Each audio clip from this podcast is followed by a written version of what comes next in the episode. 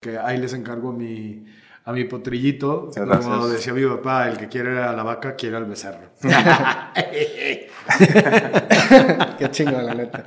Y este, no, pues nada, nada más decirles que le den la oportunidad de que lo escuchen, porque talento sí tiene, nada más que no le pongan el peso del Fernández, porque sí pesa. O sea, la neta sí es una chinga. Lo digo porque yo ya me lo fui quitando en, teoría, ¿no? Este, el peso más bien, la sombra de mi papá. Eso era lo que, lo que pues sí, pues el apellido. Este, y creo que por ahí todavía este, me siguen eh, latigando algunas, algunas letras del apellido. Pero está bien, digo, yo para, en lo personal sí es difícil, o sea, porque hay mucha gente, de hecho hay mucha gente incluso que, eh, ¿cómo decir? No decir, no, no puedo decir ignorante, pues, pero mucha gente que incluso dice, no, hombre, pues sí, con el apellido que fácil, así que no, y bla, bla, bla, ¿no? Por ejemplo. Pero en realidad es que sí es mucho más difícil. Pero es mucho más difícil simplemente por el tema de la expectativa, ¿no? Sí, claro. O sea, porque es como si tú eh, vas a ver una película imagínate que es la misma película. Y de hecho, a, todo, a mí no, me la pasa versión, todo el tiempo. Una versión 2. No una versión 2, pero imagínate que es, vas a ver una película, no sé, el X película, Matrix, la que sea, y te dicen, no manches, está buenísima, es la mejor película que he visto en la vida, bla, bla, bla, y vas y la ves, y es la misma película y dices, puta, sí está muy buena, pero no está tan buena como, y te quedas como con un sabor así como que, puta, güey, no.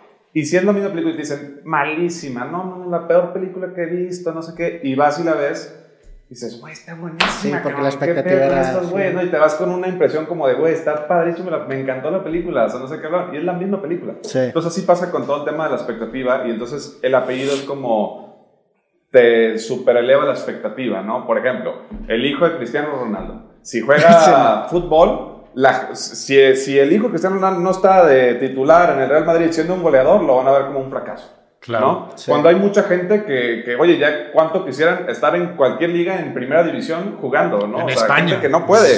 O sea, que no, que no puede llegar, ¿no? Muchísima. Entonces, si el hijo cristiano está jugando en un equipo europeo eh, de titular, pero no es el Real Madrid y no es el goleador, lo van a ver como un fracaso. Entonces, eso es, de lo que, como lo que habla mi papá y todo eso rollo, que es, que es el tema de la expectativa, pues. Pero, pues digo, al final yo creo que es disfrutar del camino, este, ya Dios sabrá dónde llegamos, qué hacemos, lo que sea. Em, a mí yo digo, o personalmente no tengo como ningún objetivo de quiero llegar a tener X premios o ir a cantar a X lugares, todo. O sea, yo todo lo hago como por disfrutar lo que hago, pues por ejemplo con mi papá. Bueno, este, pero esos ya son extras, pues, a lo que voy. Y, y, luego por disfrutar, porque la gente que me escuche, ¿sabes? Eh, mi gente, mis fans, la gente que me apoya, por seguirles dando como material que ellos puedan disfrutar eh, y que yo también pueda disfrutar y, y, así pues, o sea, no, no es así como... Sí, eso que dices es muy cierto porque justamente la otra vez estaba escuchando a, a Jerry Seinfeld hablar de de que el nombre le da reconocimiento y le da aplausos al principio, pero una vez que pasan 10 o 15 minutos la gente como que ya se le quita ese, ese shock de decir está Seinfeld enfrente y ahora sí empiezan a ser más objetivos con Ya se enfocan en ver si cantas y qué haces y se mueve bien, o sea, de que, güey, si eres artista o nomás es... Sí, a, donde quieran mandar a la gente, digo, para empezar los, les recomiendo muchísimo ver, verte en show y también cuando tú estás presente, la verdad es que una experiencia bien bonita, es un show bien cabrón, ayer terminamos ah, hasta las 3 de la mañana, acabé yo hasta la mar y yo tomé whisky, no tomé coñac, pero también ah, acabé hasta la mar. Hoy vas a terminar a las 6 de la mañana. A las 6 de la mañana. que vas a tomar coñac. Nos echamos coñacito ahí entonces. También lo que quería decir es ahorita que sí, papá, que voy a, ir, voy a ir agarrando tablas y voy a ir aprendiendo y todo, es que también este, este, he, he estado aprendiendo un montón. Em, por ejemplo, ahorita me siento completamente diferente a cuando empecé a mi primer disco, por ejemplo, ahorita. Siento que aprendí, o sea, infinidad, me siento mucho mejor, em, porque también empecé de cero mi carrera, ¿sí sabes? O sea, porque hay gente, hay mucha gente que ya cuando empiezan a hacer su carrera, cuando ya hacen su primer disco, ya llevan una vida de estudios y llevan una vida de preparándose para, pues, para cantar y todo. Y como yo empecé literal de cero, pues siempre cuando empiezas de cero, eh, pues empiezas a aprender mucho más al inicio, ¿sabes? Sí. Que ya pues, después. Sí, la O sea, diferencia entre los primeros meses ya Exactamente, es o sea, de, grande. de los primeros años o los primeros meses, lo que sea, es, es mucho más notoria que del año, no sé, del 30, Sí, claro. a los 40, ¿no? Entonces, eh, también por eso pues me siento ahorita mucho mejor y, y estoy seguro que cada vez voy a seguir mejorando y digo que mejor teniendo acá a, a este maestro que aparte pues me puede enseñar perfecto porque como curiosamente también nuestras voces eh, pues son similares.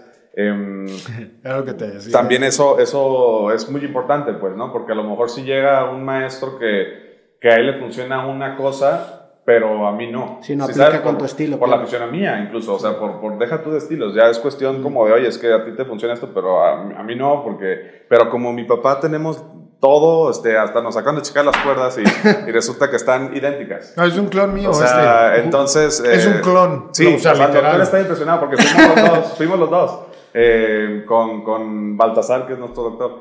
Y nos checó y literal nos tomó una foto y nos tomó otra y nos puso al lado y dijo. ¿qué onda? O sea, y, y, y sí está impresionante. Sí, que, o sea, es como un, un pedo como de genética, como si pusieras a dos personas idénticas. Sí, o sea, la, de que, güey, la misma estructura las Sí, o Son sea, igualitos. y de hecho ahí empezamos a decir, es que está cañón como... Y la este verdad- vato se parece, o sea, cuando estaba chiquito era tenía como una revolución de caras entre que se parecía a su mamá, a mí, no sé qué, pero hubo un momento como a los 20 años en donde era una copia exacta De mi papá a los 20 mía. años. Mía. Yo vi una entrevista tuya con Al Ramones en el 2001, un pedazo, y se están cagaditos. Se cabrón. Y está curioso, por eso te digo yo que, que en especial a mí me, como que me, me importa mucho que mi papá me, me coache Sí. más que otros coach, porque él, lo que él haga, me va, estoy seguro que me va a funcionar a mí, pues, ¿sabes? Es que Porque, es el mismo porque Harvard, él ya sí. tiene la experiencia que yo no he vivido, pues. Eh, No, no, no, pero es que sí, eh, fisonómicamente, o sea, estructuralmente, eh, óseo, Sí. tenemos la misma estructura ósea exacta, exacta, exacta. Alex, mi papá y yo. Entonces, es lo que dice Alex, de que algunos maestros dicen, güey, tú tienes que apoyar la voz aquí y aquí. No, es que Sí, eso a mí no me funciona porque no, no me suena, se escucha como ahogado. Pero sin embargo, si la pongo en otro lado, este, se abre. Ya.